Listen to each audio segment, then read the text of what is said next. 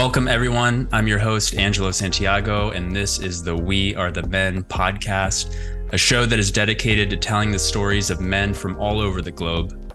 Stories of men with different backgrounds and experiences who are all connected by the single thread of a commitment to having a positive impact on the world through the actions they take in their own lives. My guest today is Nathaniel Haughton. He is a father of four, a husband, a chemical dependency counselor, and a neuro emotional coach. Nathaniel supports others as they navigate challenges with addiction, anxiety, depression, overwhelm, grief, and shame.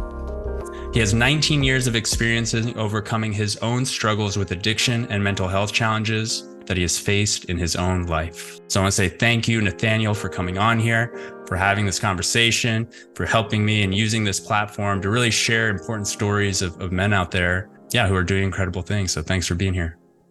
You're welcome. I'm excited to be here, Angelo. Thanks for having me. Yeah, absolutely. I want to start with I think it's important as people are listening to this show to understand kind of what season of life you find yourself in currently. I think throughout our lives as men, you know, we go through huge moments in our life and I like to call those seasons. So just to give a, a brief description, like what season of life do you find yourself in right now? Yeah, it's a great question. And and right now I feel as though I am in the season of my life where I am most in touch with my purpose, really going after where I see myself going and where I want to go. A lot of my life was more led where I needed to be and who I needed to show up for uh, and what I needed to do. And I feel like I'm really stepping in or have been stepping in for the past few years to this part of my life where I'm asking myself, where do I want to go and where do I want to step in? And um, seeing that come to fruition and being able to make that possible. So it's a really good place to be for me right now. Yeah, sounds like it. And being in that place of purpose, you know, for men who are either craving in being in that season or maybe they're approaching that season, what do you think is important for them to know? To have some patience, at least for me and in, in my own story, when I was a younger man, you know, late late teens, twenties, even in, into my thirties. I'm 45 now. It took a while for me to to just to get to this place I am now, and and just having that patience to know that you don't necessarily need to know what your purpose is per se or where you'll end up but just to trust and and give it time and space and know that you'll find it not to rush yourself in in seeking it. Yeah. And so you touched in a little bit you said you're 45 years old now. It's been a journey of really tapping into that patience, I'd love to get into a little bit of your story as much as you feel like called to share. The questions I really love to ask and I'm curious about people is, you know, not where you are right now only, but it's like, where were you? What was your life like? What were the pivotal moments in your life? And what happened, right? What happened to maybe put you on a new course, a new trajectory, a new path? What decisions did you have to make to get you there? And where are you now which you touched on a little bit and like what season you're in right now. So give us a little bit of a, a, a, feeling of, of what your life has been like to get you to this this moment in time. Yeah angelo as you mentioned currently i'm working as a substance abuse counselor. So i work with those um, that are just embarking on their recovery journey at a treatment center so i see people coming in every day in a really raw state, you know, through intake, most of them coming off just using or on a bender that ends with them checking into the treatment facility. And, you know, when I say I'm more aligned with my purpose now than I've ever been, for me, being someone in recovery myself, I was addicted to uh, opiates, heroin and opiates through my late teens and into my early 20s. So being able to take my own recovery journey and my own experience and to be able to offer that and, and, of support to others that that's the present challenge they're navigating through not just the addiction and that struggle but everything else that comes along with it when you do peel those substances off for me it was depression anxiety unresolved trauma from earlier in my life things that i had been suppressing or self-medicating to avoid feeling uh, helping others navigate those challenges as well as they start to gain some clarity. And for me, some context, I guess, going back to how that affliction came with me and just going back to my childhood. I mean, there were a few things I look back to that may have contributed to me leaning towards using unhealthy coping mechanisms like substances to help me get through some things. You know, in some of this work, we talk a lot about core wounds. My parents, I don't really have memories of my parents being married. They were divorced. I think I was three when my parents got divorced. So there was kind of this space, this vacuum of, of having a father present in the home. When I was 10, my brother was three years older. We moved from out of state and we moved to a different state, further away from my dad, further away from my grandparents. And one of the things that happened through that transition and moving, a lot of anger came up with my brother. And so I did experience some some physical abuse as a young child. And and so I was trying to navigate my parents' divorce and moving and saying goodbye to everybody. And I had to deal with with a lot of physical abuse uh, at that young age in my life as well. So I mean, between the the divorce and dealing with anger, a lot of arguments in the home, the other major issue that went on for a number of years or, or trauma is was the medical trauma uh, associated with my mother's diabetes. She was a, a type one juvenile diabetic. She got diabetes when she was nine years old, and her diabetes became rather brittle. Uh, and a brittle diabetic means that they would have more occasions of low blood sugar reactions like diabetic coma. She'd pass out a lot. She could be anywhere. I could come home from school and my stepdad would be at work or my brother not home yet. And I could walk in and I could find my mom on the floor, unconscious, and I'd be the one that would have to to bring her back and give her sugar and, and support her. And that was an ongoing struggle for a number of years from a very young age, seeing you know someone that I love very closely. In essence, what felt and looked like to me, I use the analogy of like you see the zombie movies, like 28 days later, and somebody goes unconscious, and then the zombie comes out, and it's just flailing. Like if I was lucky, she would just be unconscious. But if it was a bad day, she'd be eyes open, no one home, moaning, making noises, and experiencing that over and over again through decades, really, up until my 30s over the years had had a real impact and not having knowing how to ask for help when I was younger or help not being available uh, not knowing how to express my emotions or feeling like oh, there was someone I could talk to you know I turned in my late teens and early 20s to substances to to escape to not feel to get some relief and that turned into addiction for me you know went from starting with cannabis through the whole uh, realm of other drugs to eventually landing with heroin as my drug of choice. But the pivotal turning point for me was had to do with love and, and meeting a partner that somehow could see the things in me at the time that I couldn't see in myself. And we had, after being together for a little bit, had found out we were going to be welcoming, uh, you know, a new life into the world, and and I was going to become a father. And so that period of feeling devoid of purpose and caught in, in the cycle of my addiction and coping with with trauma and and feelings or trying not to feel all changed when it when I had the motivation of knowing that somebody else was coming into the picture. That was the big shift. It was future fatherhood. And that was the motivation I needed to get back on track and really right the course of, of the ship that was my life that was headed for disaster at that point yeah fatherhood will will certainly uh, yeah. get you on the fast track to making a decision right whether it is a decision that takes you down the path that takes you to where you are today or for a lot of men sometimes that's a huge struggle and the decision they make you know has huge impacts on not only their own life but the life of this incoming child the life of the partner so many things so yeah it's it's beautiful that I can relate to your story of like, yeah, once I became a dad, everything shifted. And so that was your first of four?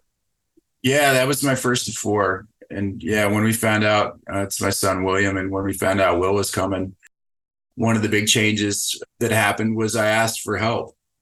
I asked for help. when and that was huge. You know, for a long time, I carried shame and guilt. Had been beating myself up and just really stuck in that victim role. I, I, hadn't really reached out for help, and I did at that point. I asked my mom and my dad. I called them up and kind of lifted that veil of all the bullshit they didn't know about what was going on in my life and the hiding, and just let it all out. And and really, that was the other big pivotal part was reaching out for support when I knew I needed it and I couldn't do it on my own and they both showed up uniquely in their different ways and support for me and neither of them really left my side in, in, so many different ways so that was that was critical knowing i needed help and the courage to ask for it i wouldn't be here if, if that moment didn't happen. Yeah that courage to ask for it what you touched on there that's the thing which for for so many can be extremely challenging. It's like how how can i say out loud to somebody else the the reality that i've been maybe living in secrecy and hiding from others and hiding from myself? Like how do i build up the courage to actually ask for that support and so in in your story for you like was there anything particular that like you're like you know what? It's now or never. Like i'm ready to do it. What made the shift from like maybe i can figure this out on my own to no you know what? I need to call in support. Yeah, it's a great a great question, and there was a very specific moment, and that moment in my use and in, in, my substance abuse and, and my heroin addiction, I guess maybe maybe the last four months of my addiction was IV drug use, and got to the point where I was I was shooting heroin and occasionally cocaine and heroin, and I went to the emergency room. I had to get my friend, quote unquote, which was my roommate I was using with to drive me to the hospital and drop me off at the front door because I was pretty sure I was dying. And that was a big wake up call for me that I was in the ER walking in there and my friend had just dropped me off in my car and then drove away. And I walked in and had to go to the counter and tell them I was overdosed on cocaine and heroin. And they got me back to see the doctors. And that was a big shift. I knew I was going to die if it didn't change after that. And I didn't want to die. So I had to make a choice. Beautiful. So let's talk about now. I mean, you talked a little bit about the season of life you're currently in, but clearly from that moment that you made the choice, you went through a journey to sobriety, a journey to kick all these habits that these numbing tactics, these coping mechanisms, all these things that you, you mentioned, you know, the shame and even what you work with people on, not only the addiction, but depression, overwhelm, grief. In your story, what happened? It does not the details of like every single step you took but when that shift occurred where like oh my god my eyes are open. I'm experiencing life both my own life plus this life that i'm bringing into the world like paint a picture of the dramatic shift that occurred in your world and like how you get to show up as a man in that experience. Yeah. And becoming a father the first time was like the first big milestone. And also around that same time, right before my son was born, I moved from North Carolina to be closer to my dad and actually moved to Las Vegas, which is an interesting uh, piece of the story too. Is I moved to Las Vegas to get my shit together, and I did, and I did it, and and we had our first son there, and and then three years later we had my second son. We left Vegas. We only stayed there one year. We moved to Ohio, but yeah, moved to Vegas and became a father, and then three years later became a father times two and then three years after that, we had twins. My wife and I had twins. And so I became went from not being able to really support myself or take care of myself to having my son and my partner, now my wife, to consider and to provide for and support, as well as the other three children that would be joining me down the road. And also through that process, two in laws as well. So, like my household and my responsibilities over a period of uh, about eight years or so went from one to nine if I include my mom, I became her guardian as well as her condition progressed to dementia and some other complications. So I really had so much on my shoulders that I had to, that responsibility that I had to show up for. Like it wasn't an option. It was like I had a lot to take care of and I couldn't afford to not be successful in my recovery. I didn't have a college degree at the time. Uh, so I went to go work in the automotive industry, and and um, my last position in there, I was a finance manager, and I went back to school because I was always interested in psychology, and I've always been interested in helping people and uh, have supported people for a long time in a number of different ways in my life as well. So I went back to school and got my psych degree and kind of planned my exit out of the auto industry and eventually found my way into what I'm doing now.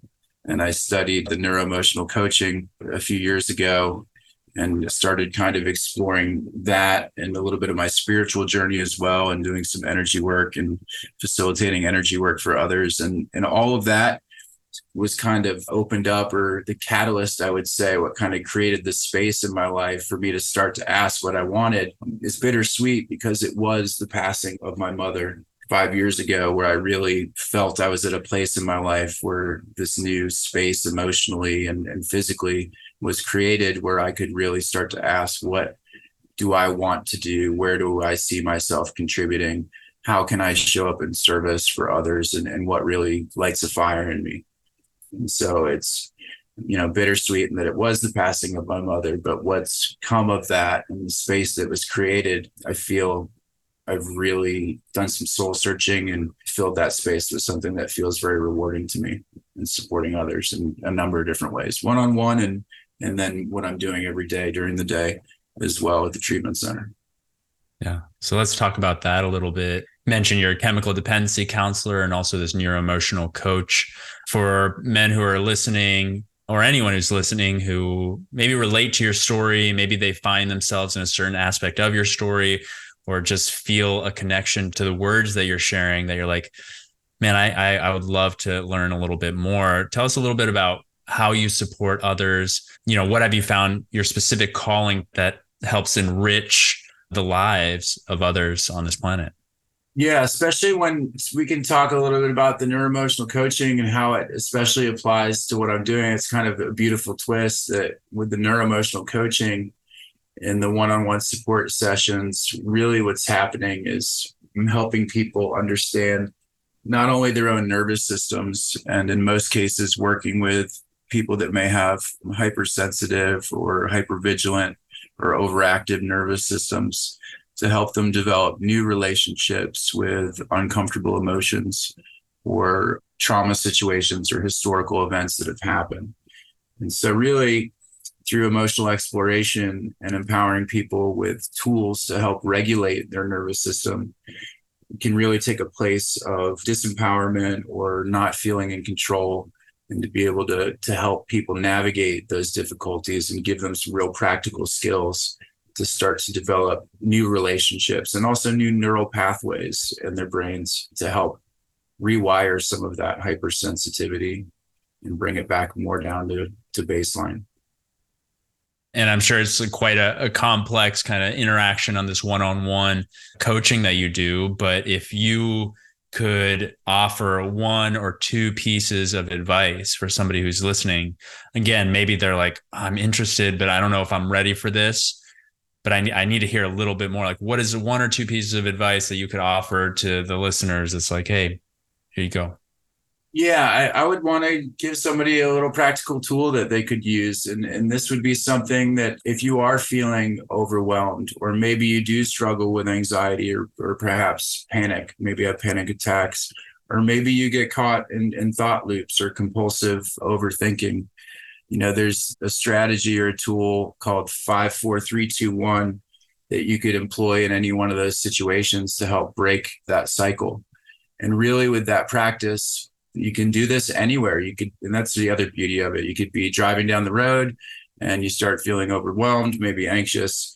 Really, it starts with taking notice of five things you see. So just list them off. You know, I, I see a, a lamp in front of me. I see a book. I see a necklace. I see a painting of a galaxy. And I see an amethyst cluster. Just go through five things that you see in your surroundings. And then four is four things that you feel physically, like sensation wise, not feelings. Oh, I feel this chair underneath my legs, feel my finger on my temple, the glasses on my nose, and the fabric of my pants on my thighs. And then it's going to be three things that you hear. I hear a, a dehumidifier. I hear my own breathing. I hear could be lights. I hear an electrical hum. And then two things that you smell. So just run through two things that you smell. I smell, smells a little musty. I smell a little musty smell in here. So I'm in a garage. And I smell a little bit of the shampoo I used on my beard. And then one thing that you taste. And I taste the garlic from the garlic bread I had not that long ago. so just walking through that five, four, three, two, one, that orientation of the senses, it's impossible to think anything other than fully present and walking through those senses and also brings you out of your head or brings me out of my head and into my body. So it's just a reorientation to the body, allows kind of an interruption of whatever cycle is going on. And it tends to regulate, work with your parasympathetic sympathetic nervous system to kind of just bring you back into presence. So that can buy you some time to break that loop and to allow you to employ another strategy to maybe further regulate. Yeah, I love that. I, you know, I try to explain the concept of like just be present in the moment, right? Like just feel total present. Don't worry about what's in the future. Don't worry about the things that have happened in the past. Like, where are you right now? And that as you were going through the five, four, three, two, one, I was kind of on this side being like, all right, what are five things that I see? Okay. And then, you know, I was doing it with you and it's like, oh man, yeah, that's, that's a powerful tool. That is uh, gold right there. Thank you for sharing that. Yeah. You're welcome. And that's just one. There's just a number, you know. So if that's not your flavor, there's there's a lot more. But I find that's a great one. It works well for me. And being someone that, as I mentioned earlier, when the substances were taken away, I had to then navigate through the anxiety that came up or emotion that came up after that and really start to deal with some of those underlying issues. So some of these tools were really beneficial in me in regulating my own nervous system and worked to be able to do that without the need for medication. Yeah which is great. Yeah. So, Nathaniel, if our listeners now want to learn a little bit more about you and what you're creating and offering in the world, how can they find out more about Nathaniel Haughton? Yeah, I would say the best way, if they want to have a conversation, would be to just book a discovery call with me and explore how we could potentially work together, how I could how I could support them uh, if they are interested in learning more always open to messages on on Instagram or social media. I think I provided some of that info to you as well. But I'd say uh, book a call with me. Let's have a talk and see if I'm able to support you in your goals. Yeah, and I'll have those in the show notes for anybody who's interested in connecting with Nathaniel from just our conversation here, from both hearing your story and what you've been through and kind of how you move through a very low point in your life into fatherhood, into taking care of your mother, and both the bringing in the life and also seeing life passing and how that's impacted you to the season of life that you are right now, so deeply connected to your purpose. It's, it's a beautiful conversation to have with you also as a friend i mean we've known each other for a little bit of time now and have, have walked the same circles in this work. And so yeah I, I love getting to hear all about this. So thank you so much for sharing everything you have. Yeah you're welcome angelo. It's an honor being here with you. And it's really an honor to be here on the other side of a lot of different challenges and and feel you know i mean it's it's what i'm here for is to talk about it and kind of show that there there is light on the other side yeah.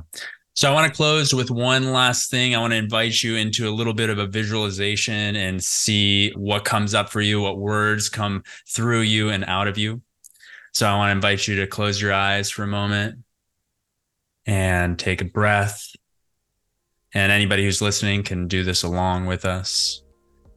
So I want you to see yourself standing on an open field. Behind you, there are thousands of men and you are about to address the world. You begin to speak, and I want you to finish this sentence. We are the men who. We are the men who step in when others step out. Love it. Thank you, Nathaniel. Love it. All right. Thank you, Nathaniel. Thank you, listeners, for joining us on the We Are the Men podcast. This is the start of a global movement, and I want to invite you, the listeners, to be a part of it.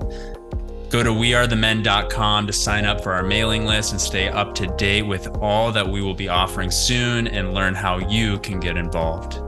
If you like what you heard, please take a moment to rate or follow this podcast to help us reach more listeners. And if you know a man who could benefit from hearing this show, please share it with them. I'm Angelo Santiago, and we are the men.